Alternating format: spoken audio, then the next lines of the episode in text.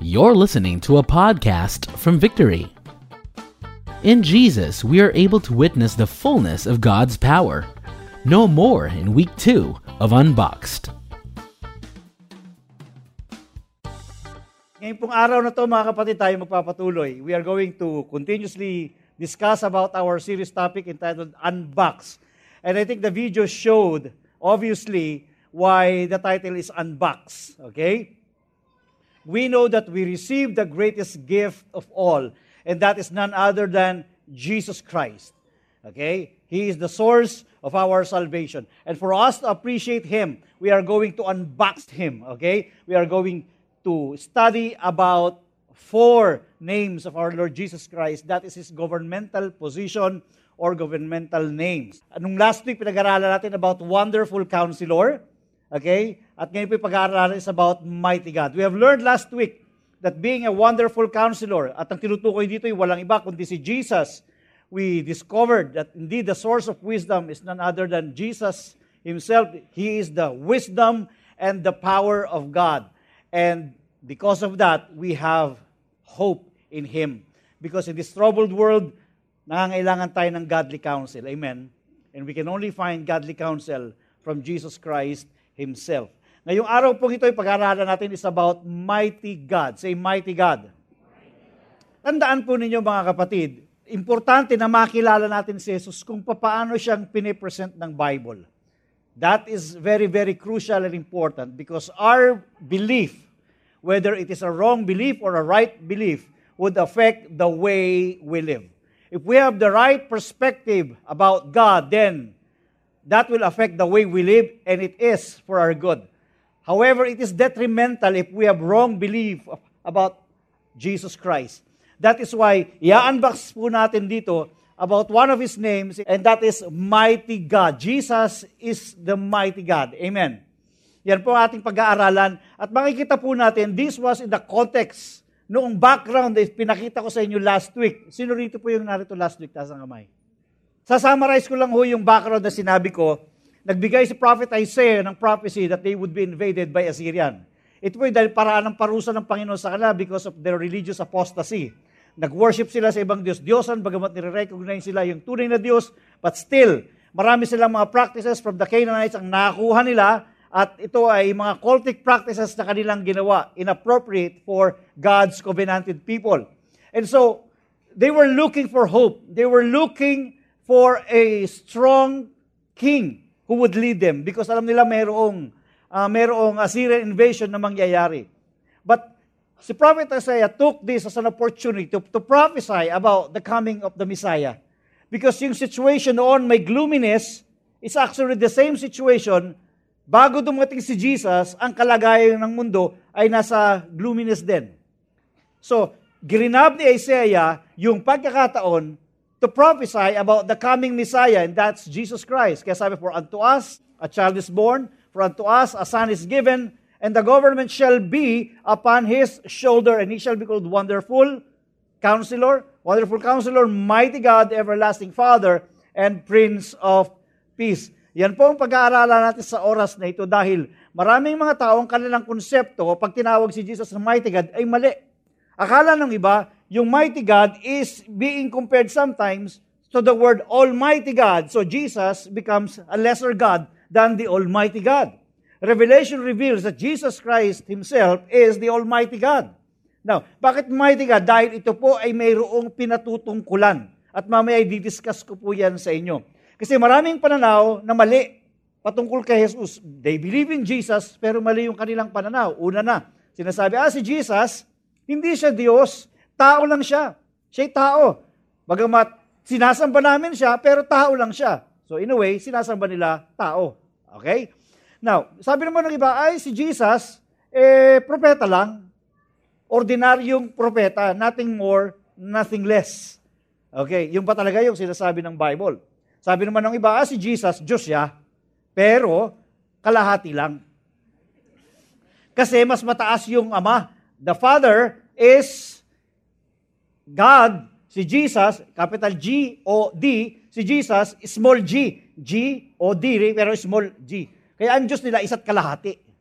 mas lalo ho yatang mahirap yakapin na isang doktrina ang Diyos ay isa't kalahati. Di ba?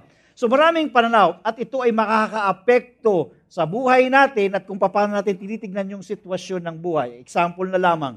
Kung ikaw ay humihingi sa Diyos at ang tingin mo, ang tingin mo sa Diyos ay napakataas at hindi maabot, ikaw ay para kang mamamalimos na nangihingi sa Kanya. And you wish, you wish na masagot din yung panalangin mo. But if you know in your heart that God is real and He is your Father, then hindi ka mamamalimos, ikaw ay hihingi ng may pananampalataya at aangkinin mong sinagot na ng Diyos ang iyong panalangin. Amen. So it changes the way we relate to God, it changes the way we look at things in our situation. Kapag katama ang pananaw mo sa Diyos o kung maliman ang pananaw mo sa Diyos. That's why this is very important. Kaya tinaanayahan ko po kayong tumayong lahat at basahin po natin dito po sa ating series text, Isaiah chapter 9, verse 6. For to us a child is born, to us a son is given, and the government shall be upon his shoulder, and his name shall be called Wonderful Counselor, Mighty God, Everlasting Father, Prince of Peace. Dito rin po sa Matthew chapter 1, verses 21 to 23. She will bear a son, and you shall call his name Jesus, for he will save his people from their sins. All this took place to fulfill what the Lord had spoken by the prophet Behold, the virgin shall conceive and bear a son, and they shall call his name Emmanuel, which means God with us. Let us pray. Lord, thank you so much for such an opportunity that we can study who you are as mighty God.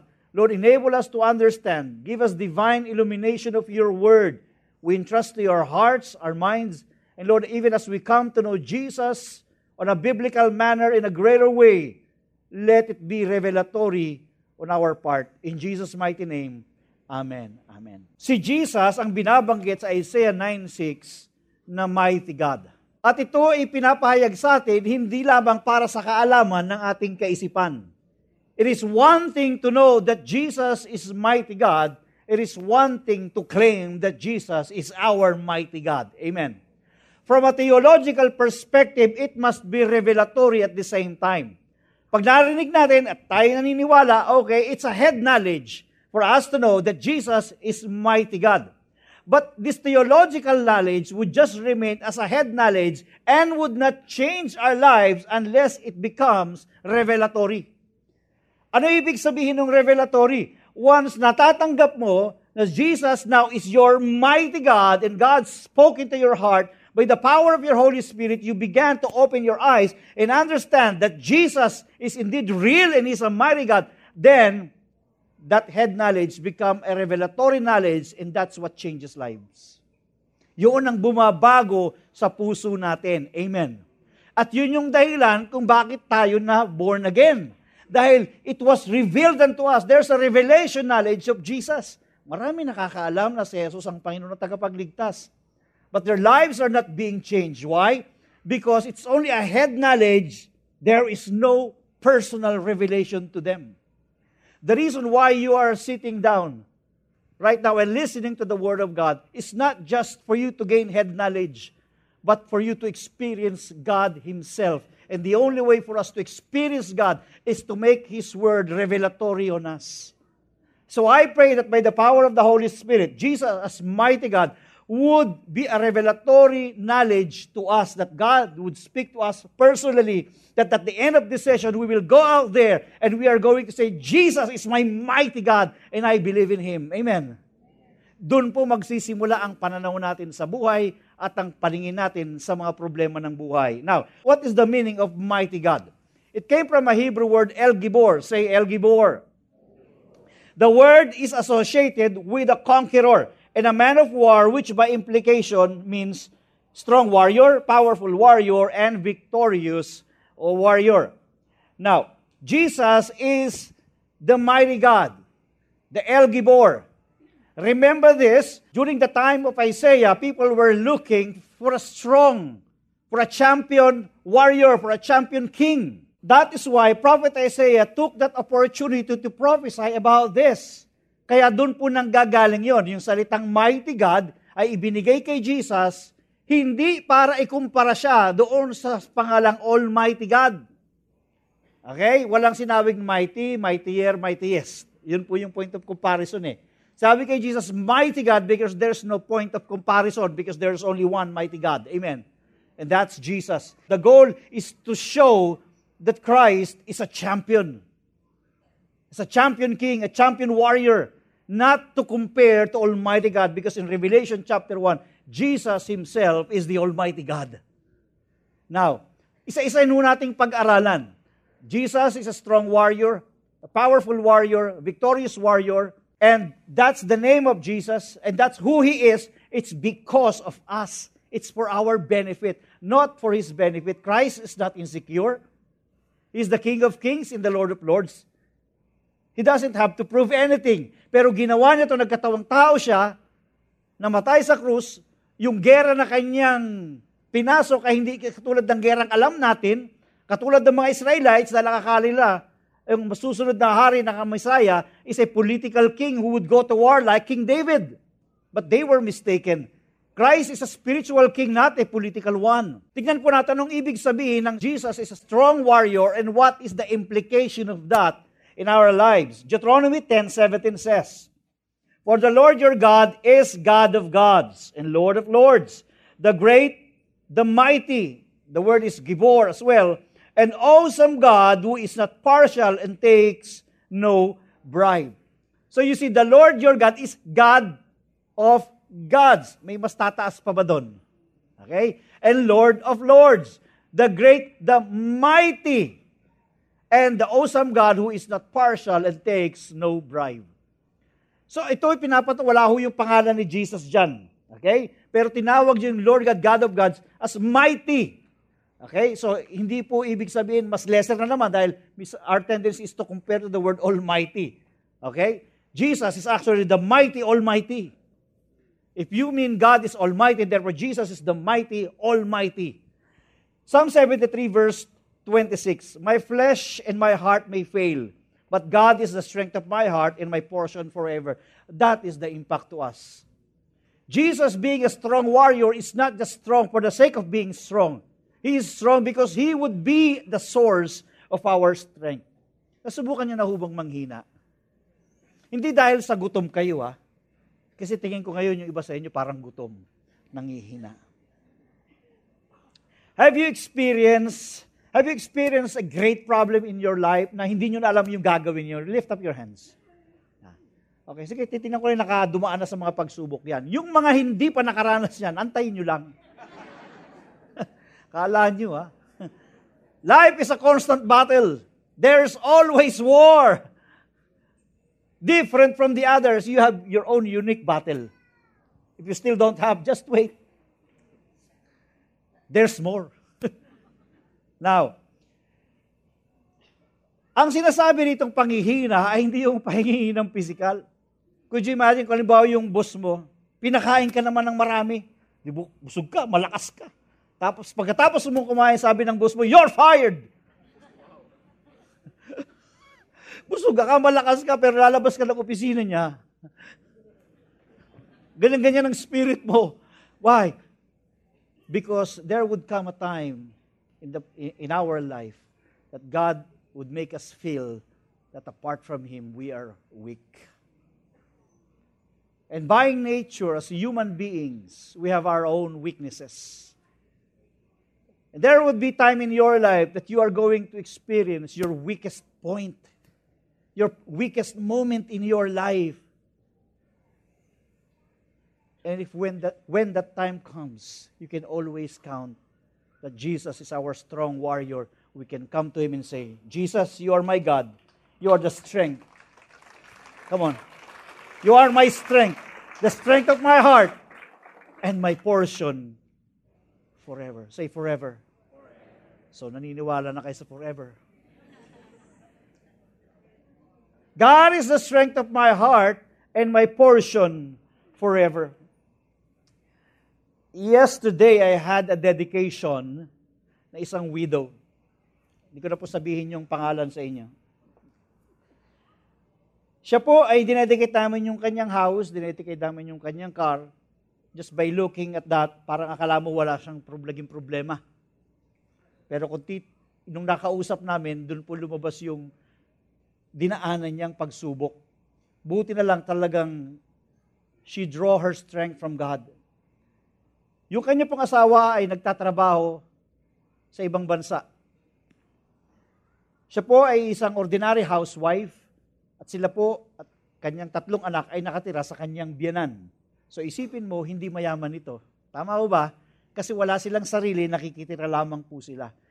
One year pa lamang nakakaalis yung kanyang asawa ay biglang nagkaroon po ng balita, nung tuba, asawa niya ay tubawag, na nagkaroon po siya ng sakit sa liver at ang sabi ng doktor, wala na raw paraan para gumaling pa yung kanyang liver. In short, nabibilang na ang kanyang mga araw. So wala siyang alternative. Kailangan lakasan niya yung kanyang loob. Pumunta siya sa ibang bansa at pinuntahan niya ang kanyang asawa na nakaka-confine sa hospital. Ayaw ng doktor, ayaw ng ospital na mayroong magbabantay doon sa mga pasyente. Eh siyempre, asawa niya eh. Nakiusap siya sa doktor, ang sabi niya, pwede ho ba, dok? Akong magbantay at matulog ho ako sa tabi ng aking asawa. Of course, sa simula ayaw yon but you know, makita nakita niya yung favor ni Lord sa kanyang buhay. Siya lang yung pinayagan. Sa lahat po ng mga pasyenteng naroon, okay, siya lang yung bantay na pinayagan na pumunta sa tabi ng pasyente sa kanyang asawa.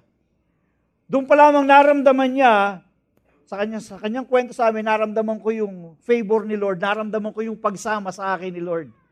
Bagamat it's very disheartening to see your husband into that situation, and at the back of your mind, you are not just thinking about your husband, you are thinking about your three children who are still small. Diyan po ba kayo? Mabigat ba yung sitwasyon? Yes, mabigat, mabigat yung situation. But that small favor that she received from the doctor ay kinonsider niya ng isang malaking pabor dahil alam niya kasama niya ang Panginoon sa journey na yon. At dumating po sa sandali yung kanyang kinatatakutan, bagamat naghabili na ng marami yung kanyang asawa, dumating na po yung sandaling siya ay pumanaw na. Hindi niya alam kung paano niya iuwi ito dahil bawal daw sa aeroplano yung abo, dahil crinimate. But by the grace of God, naramdaman niya uli yung pagsama ng Panginoon sa kanya, nakalusot po, na idala niya ng Pilipinas yung kwan. Siyempre, lagi pa rin ang concern sa kanya, paano na kami mag-anak? Saan kami pupulutin ito? And praise God, mayroong isang magandang balita dahil yung asawa pala niya ay naka-insured.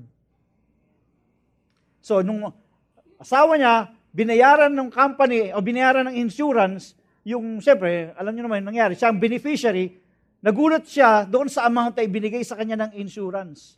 And God gave her the wisdom, nilakasan niya ng loob niya, ginamit niya para siya bumili ng kanyang sariling house and lot.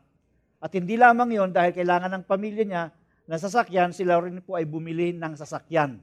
So imagine niyo, siyempre medyo malaki yung amount. Andiyan po ba kayo? And that became somehow a comfort for her na maramdaman niyang kasama niya ang Panginoon sa kanyang tabi sa kabila ng mga bagay na nangyari sa kanya. And I was and I told her during that dedication, sabi ko, if you felt strong when your husband was here, the more reason that you should feel strong because right now your husband is the Lord. Amen. And the Lord will not leave you, the Lord will not forsake you. As a widow, you have a special place in the heart of God. And I even gave a prophetic word to her to encourage her because nakikita ko po yung kalungkutan sa kanyang mukha. Ay, sino ba naman ho ang matutuwa? Kahit two years na ho yung nakalipas. And you know, isa pang magandang bagay na ginawa ng Panginoon, yung kanyang, yung kumpanya ng kanyang asawa, dahil tatlo yung kanyang mga anak, ay sinagot lahat ng kanilang pag-aaral hanggang sa kolehiyo. Come on.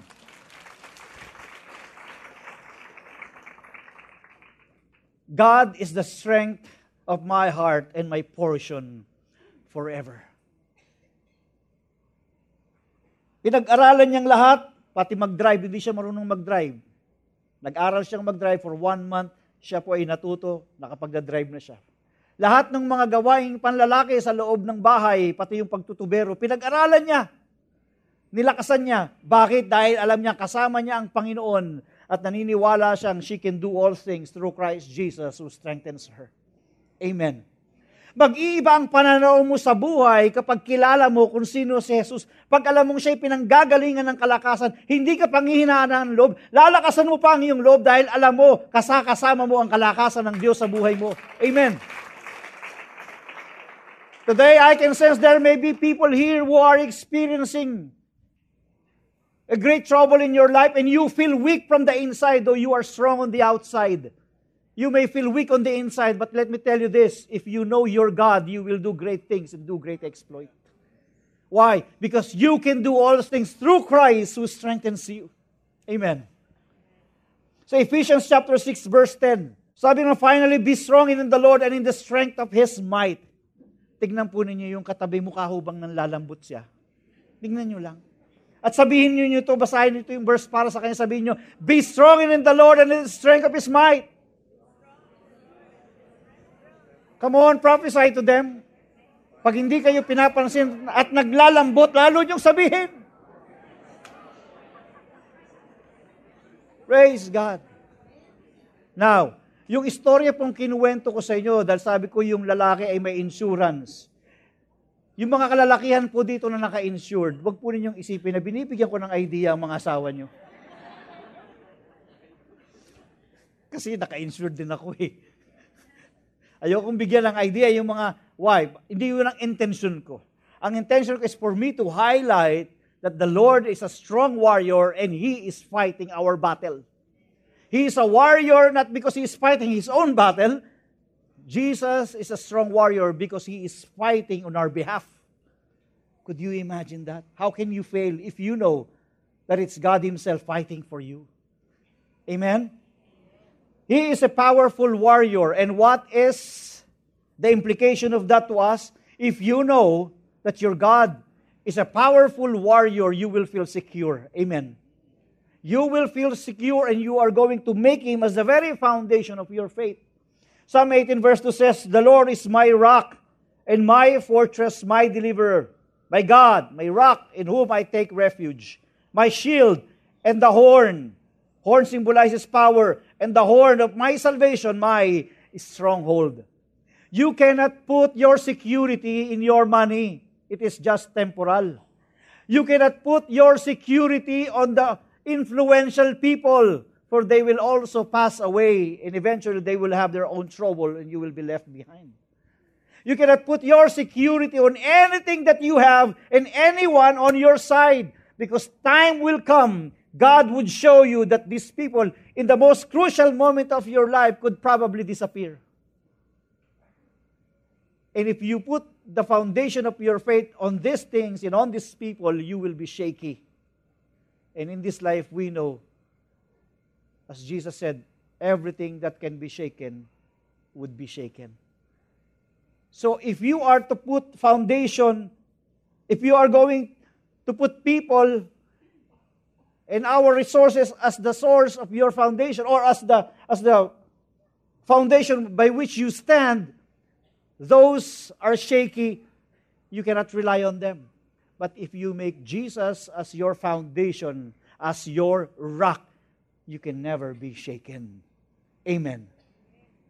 Alam niyo alam natin ang ang buhay napaka unpredictable naririnig natin sa balita na pwedeng magkaroon ng the big one anytime. In refer, it refers to the earthquake na hindi bababa sa 7.3 na yung paggalaw ng fault line sa ilalim. Kung i-imaginein ko lamang yung itsura ng posibleng mangyari, binubuksan ko kagad yung aking mga mata dahil ayokong mangyari. Because it's quite scary. I would just rather focus my eyes on God, on the bigness of my God.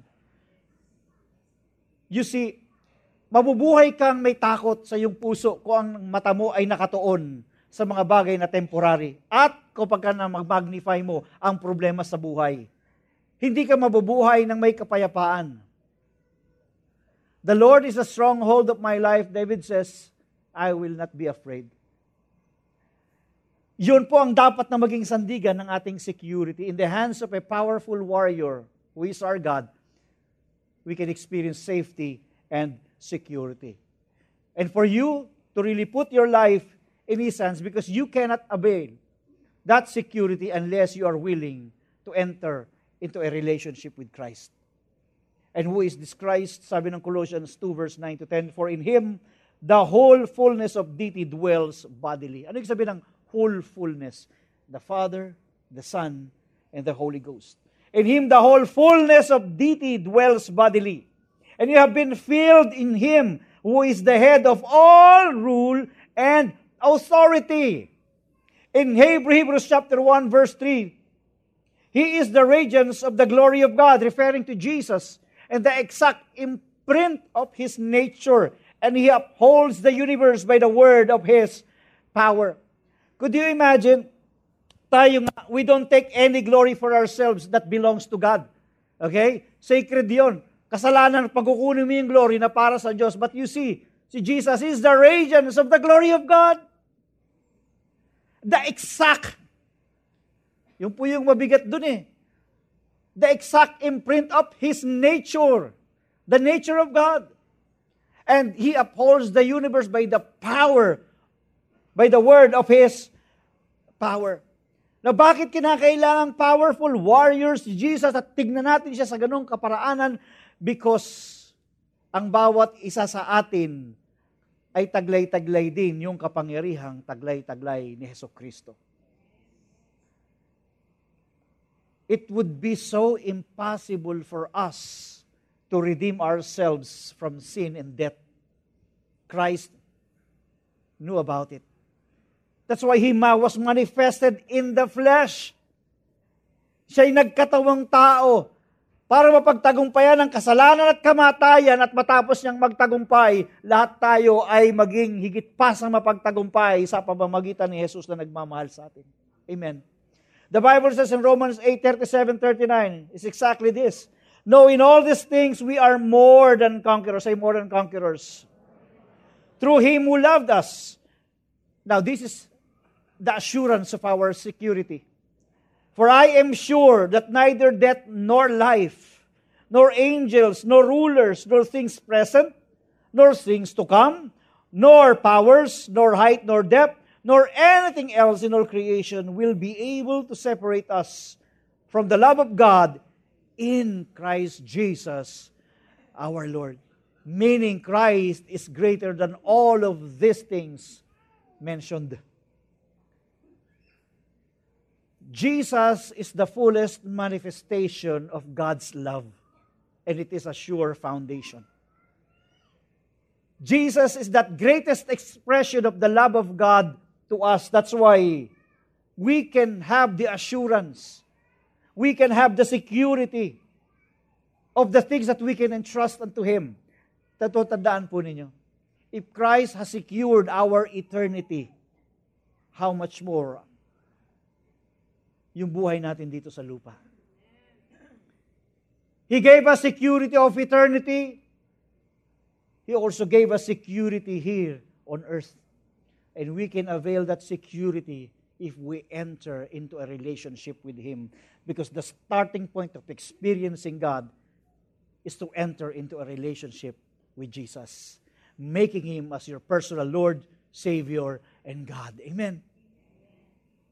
Would you agree with me if I tell you that in Christ Jesus, there is genuine security?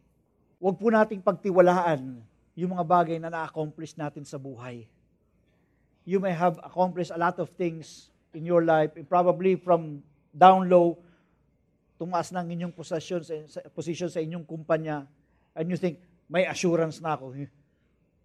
Settled na ang kinabukasan. Dahil lahat ng yan, sa isang kisap mata, ay pwedeng mawala. Yung mga tao sa ating paligid na pinagtitiwalaan mo, pwede silang mawala. Yung mga taong tinuruan mo, yung mga taong tinulungan mo, lahat ng yan ay pwedeng mawala. Darating sandali, they would fail you as well, or they may fail you. But only Jesus Christ would remain faithful to you. Amen. He is the only one that would remain because He is faithful. Though we are faithless and sometimes unfaithful, but the Lord remains to be faithful. Amen. Jesus is a victorious warrior. He is not a defeated warrior. Could you imagine if we have a defeated God? Paano na tayo? We have a victorious warrior. Psalm 24, verse 7 to 8. Lift up your heads, O gates, and the king and be lifted up, O ancient doors, that the King of glory may come in. Who is this King of glory? The Lord strong and mighty, the Lord mighty in battle. Itong awit na ito, itong kanta nito, ginagamit for military victory. Okay? So sinasabi rito, Lord God, wala pang binabanggit dito in Jesus, but we know kung sino talaga yung nire-refer dito dahil ito yung nasa book of Psalm. Okay? So even David in the Old Testament, alam niya na may coming Messiah and ina-address niya, tinatawag niya sa ganitong kaparaanan. The Lord strong and mighty, that's also the word Gibor. Strong, mighty in battle. Bakit battle? Merong bang labanan? Yes against sin and death, which is the root cause of all problems that we have in this world. The world and all of us were distorted by the sin that came in. Christ arose from his very throne and manifested himself in the flesh and dwelt amongst us. Siya'y nagkatawang tao. Ibinigay niya ang kanyang buhay dahil ito yung labanan na walang pwede kahit sino sa atin ang pwedeng lumaban. Pero si Jesus, siya ang bumaba dahil alam niyang walang may kakayanan sa ating magbayad sa sarili nating kasalanan. Hindi natin kayang muling kunin yung authority na nakuha ni Satanas kay Eva at kay Adan. Simply wala tayong kakayanan because all of us have sinned and fall short of the glory of God. But because the love of God is so overwhelming that He was compelled to be just like you and me. He manifested himself in the flesh and died on the cross. It was a spiritual battle. And when he died on the cross, he arose from the dead. He conquered death. He was victorious over death. And so he is giving us right now his victory. And because he is giving us our victory, what victory is that? Victory over sin and death. Meaning, in Christ Jesus, we now have eternal life if we avail that eternal life. Amen. The Bible says in Isaiah 43, verse 11, I, I am the Lord, and besides me there is no Savior.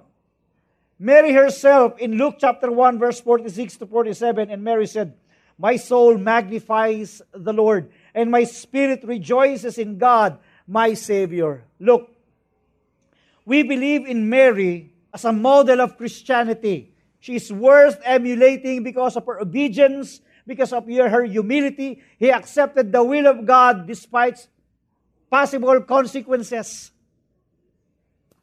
He made a decision that was so risky for, his, for her own welfare.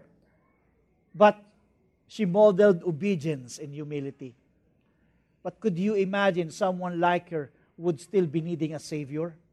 Sabi niya, my spirit rejoices in God, my Savior. Eh kung si Mary na nabuhay nang may obedience at pagpapakumbaba sa Diyos na kailangan ng tagapagligtas, eh sino tayo para hindi ba kailangan? Amen. Mas lalong kailangan ho natin. Noon nga iniisip ko, maliit pa lang ako, eh, nagpipray ako kay Mary. Iniisip ko kung ang libo-libong tao, milyong-milyong tao, sabay-sabay na nalagin, maririnig kaya niya? And the answer is no. Why? Because he is, she is not omniscient, omnipotent. She is not all knowing. She is not everywhere present. She cannot do all things because she is just an ordinary human being, just like you and me, totally dependent on God. Kaya sabi niya, My soul magnifies the Lord. Mga kapatid, our tendency sometimes is when we come to God, we magnify the problem, not the Lord. Lord, bakit ang sitwasyon ko, Lord? Wala akong trabaho, wala akong pera. Iniwan pa ako ng asawa ko at anak ko ng mga anak ko nagkalat. We present and magnify our problems to the Lord. And what should be the right approach when we come to God? When you come to God, you magnify God Himself first. Why? Because if you magnify God, remember this, no matter how you magnify God, the way you magnify Him is still not enough compared to the true size of the Lord. God is even bigger than what you can ever think of. Magnify mo muna si Lord. At pag na-magnify mo siya sa buhay mo, pag tinignan mo yung problema, maliit na lang yung problema. Why? Dahil nakita mo ang kalakihan ng Diyos, makikita mo ng problema mo. Gano'n mang kalaki, maliit lang pala.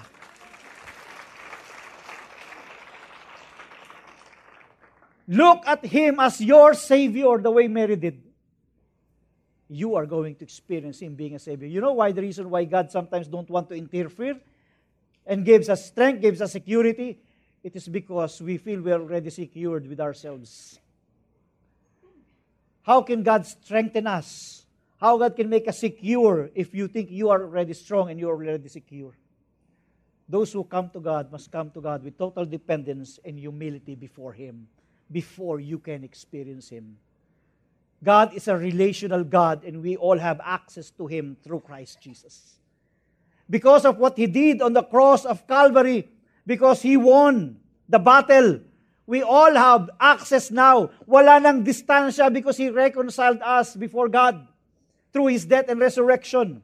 Sabi natin siya ay victorious warrior. Ano ba yung pinagtagumpayan niya? Sabi ng Colossians 2.15, And having disarmed, say disarmed, the powers and authorities, he made a public spectacle of them, triumphing over them by the cross. Would you imagine the same cross that the devil used to crucify him and kill him is the same cross that made Christ and all of us victorious as well. Amen.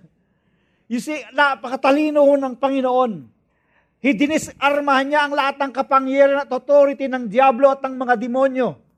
Nang ibig sabihin, dahil sila naman yung susi o sila yung dahilan kung bakit nagkakaroon tayo ng mga problema rito.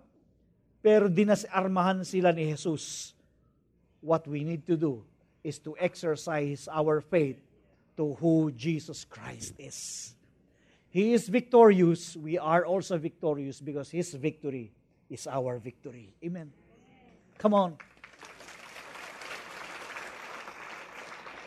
And if we go back to Matthew chapter 1, verse 21 to 23, the Bible says, She will bear a son, and you shall call his name. What is the meaning of Jesus? He will save his people from their sins. Jesus now is the Savior. Jesus is the mighty God. All this took place to fulfill what the Lord had spoken by the prophet. Behold, the virgin shall conceive and bear a son, and they shall call his name Emmanuel, which means God with us. Jesus is the mighty God. That settles it. Jesus is the one being referred to in Isaiah 9 6 as a mighty God, as the mighty God. Because he is the Emmanuel, God with us. And the way we've been reading in the Old Testament that God is our Savior, si Jesus po yung ating tagapagligtas. You cannot say, dalawa ang ating tagapagligtas, yung sa Old Testament na Savior na si God at saka si Jesus sa New Testament. No, there is only one Savior. Because Jesus Himself is the Almighty God. Amen. For you to understand who Christ is truly, this is my favorite verse of describing Jesus in Colossians 1 15 to 17. He is the image of the invisible God, the firstborn of all creation. For by him all things were created in heaven and on earth, visible and invisible, whether thrones or dominions, or rulers or authorities, all things were created through him and for him. And he is before all things, and in him all things hold together. Ilang beses binanggit yung all things, say all things. Hindi some things, not few things, but all things. Lahat ng bagay. At ang sabi ron, in Him all things hold together. Hindi pa kayo nagtataka bakit ang planetang mundo with all other planets umiikot, nagro-rotate, nagre-revolve, pero hindi nagbabanggaan sa isa't isa? Kung walang tunay na Diyos, maintindihan nyo ba na yan ay hindi nagbabanggaan? Alam nyo kung bakit? Dahil hawak-hawak ni Jesus yan lahat sa kanyang mga kamay. Amen.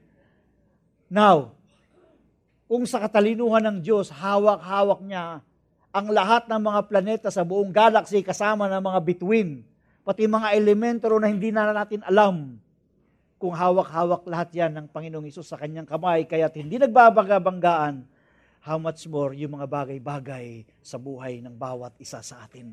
Hawak din yan ng ating Panginoong Isus. At kung sa tingin mo ngayong gulong-gulo ka na para bang conflict-conflict na lahat ng nangyayari sa buhay mo, why don't you allow Jesus to be your mighty God today? He will hold all things in your life. And He's going to put everything in order. Kung sa kalawakan ng Milky Way galaxy, there is orderliness. How much more if you give your life to Jesus, it's just a simple thing for Him to do, to give order to your life. You may be in a mess today. You may be in great trouble today. You may be confused. There may be a lot of conflicts. And you don't understand what's happening. It's irreconcilable in your limited mind and wisdom. But if you make Jesus as your mighty God, regardless of the battle of life that you have, the Lord will help you and will save you. Jesus is the mighty God who can save us from the battles of life. Nagtagumpay siya doon sa krus. Walang dahilan para hindi niya mapagtagumpayan. At hindi mo kapatid mapagtagumpayan yung problemang dinadaanan mo ngayon. Tapos na ang laban. Just have to put your faith in Jesus. Let's bow down our head. Thank you, Jesus. Heavenly Father, we thank you for your goodness. You are so good. Enable us to grasp, Jesus, that you are our mighty God. You are strong. You are powerful. You are victorious. And so we are because of what you did. Church, if you would like to experience Jesus as the mighty God of your life in the midst of battle, the starting point is to come into a relationship with Him. Christ already did His part. He is just waiting for you, waiting for you to surrender your life and to offer your life to Him and receive Him as your Lord and personal Savior. Saan ka man nakaupo sa lugar na ito, nakikita ka ng Panginoon at alam niya ang issue ng buhay mo. Itago mo man, alam niya. Pero maliban na lumapit ka kay Jesus at magpakumbaba at ibigay ang buhay mo, hindi siya makakakilos sa iyong buhay. Jesus is not an intruder.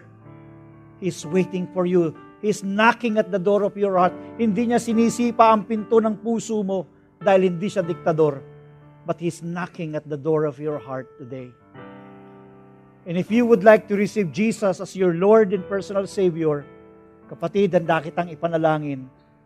Taas mo lamang ang iyong kamay nang may pagpapakumbaba sa harapan ng Diyos. Handa kitang ipanalangin, kapatid. Sige, huwag kang mahiya. Huwag mong isipin yung nasa paligid mo, nasa kanan mo, nasa kaliwa mo. Huwag mong isipin yun, kapatid. Isipin mo, ikaw ay nasa harapan ng Diyos at tagahantay siya sa iyong pagbabalik. Salamat sa kapatid na yun, nagtaas ng kamay. Huwag po kayong maya, nyo lang ang inyong kamay para makita ko po kayo at maipanalangin kayo. Another call. Lahat po ng nais magsuko ng kanilang buhay sa Panginoon. Taas po ninyong inyong kamay. Salamat sa kapatid din. Salamat, nakikita ka ng Diyos.